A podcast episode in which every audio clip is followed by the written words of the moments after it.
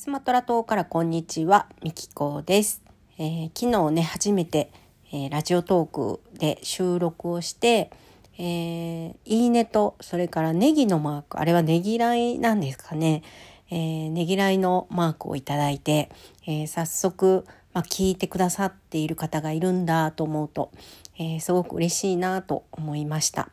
で SNS とかで一切シェアをしていないのでもう本当にここでまだつながりのないところでアップをしてどうなるのかなと思って、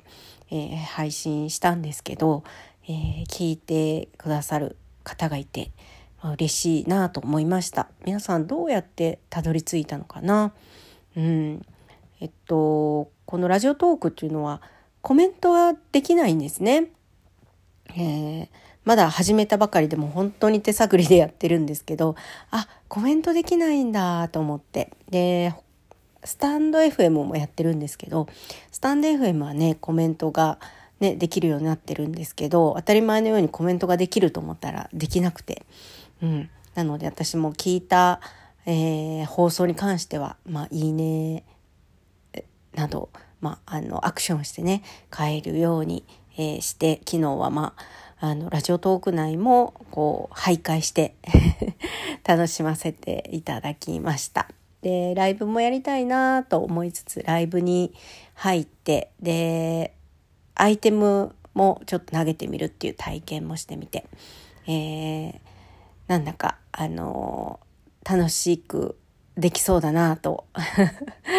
あの、初日そんな風に感じました。はい。で、ま、今日は、えー、何についてお話ししようかなと思ってたんですけども、えー、まあ、物欲がなくなったっていうお話をしようかなと思います。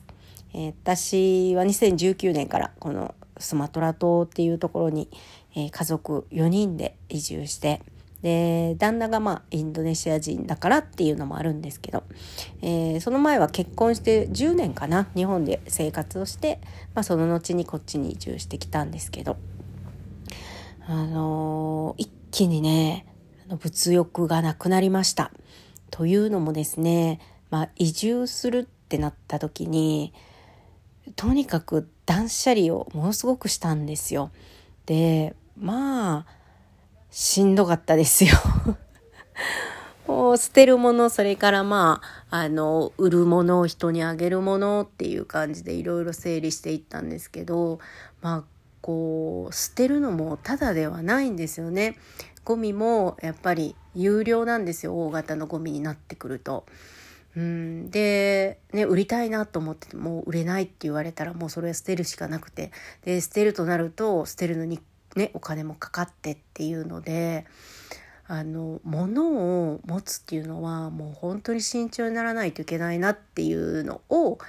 その断捨離大きな引っ越し、まあ、移住ですよねすることによって気づいたわけなんですよ。で使ってないもの本当あこんなところにこんなものがあったの？っていうぐらい、まあ、物がひっくり返ってたわけなんですけど、まあ、せっかくそうやってね断捨離してそのものもねあの処分するのも大変だっていうことにも気づいてこっちに移住してからはもうほとんどあの物を買ってないですね。移住してきたあの時に持ってきたもの。プラス、まあ、こっちで生活するので、まあ、食器とかね鍋とか、えー、そういったものは買いましたけどもうそれ以外のものはまあ服とかはねもちろんこう破れたら買い替えたりとかしますけどあの本当に買わなくなったなっていう。でやっぱり欲しいっていう欲も湧かなくなりましたね。でまあ、その断捨離を経験した大きな断捨離を経験したからあの物は慎重に買おうってあの思ったっていうのももちろん一つあるんですけどあの欲しくなる環境ではないっていうのもねあのすごくあの大きいなって思いました。で私が住んでるとこってもう本当にローカルエリアであの外国人もいないところなんですよね。でまあローカルの人がどうやって過ごしてるかっていうと、まあ、比較的田舎なのでここここに引っ越す前はもっと田舎だったんですけど今町に引っ越ししたんだけどそれでもまだ田舎で、えー、まあ、娯楽というとみんなでちょっとあのテラスであのお茶してしゃべるっていう。であとはまあ自転車でね、あの自然の中ねジャングルの中走ったりとかまあ、旦那はバイクが好きなんでバイク派でバイクでジャングルの中入っていってるんですけど私は自転車なので、まあ、自転車で自然のところに行って、まあ、お金の使いようもあんまりないしでこう欲しくなるような、まあ、広告であったりとか訴えかけっていうのもないなっていうのがすごくこっちに来て思いました。あの日本だとやっぱりね欲しくなるようなあの設計 設計っていうか、まあ、広告もそうなんですけどものすごく欲しくなるように書き立てられてるなっていうのはこっちに来てから気づきましたね。でやっぱり周りの目を見て何か物を買ったりっていうのも実際あったなって思うんですよ。やっぱりね新作が出たら買うとかねあと季節が変わってまた新しいねファッションも去年のじゃなくてまた新しい今年の流行に乗った何かにしようみたいな感じであの服も物もその流行りによってなんか買ったりとかねしてとにかくすごくあの使わされてたんじゃないかなっていう風にこっちに来てからね感じます。うん、今はもう全くと言ってぐらいあの物欲がなくてうん全然物を買ってないですね。はい、であのまあこっちはね物価が安いんですけど、まあ、生きていくのに本当にお金ってかからないんだなっていうのもね感じたんですよ。日本にいるとあのそれこそま家賃を払うお金であったりとか、まあ、固定費ってありますよねもろもろ。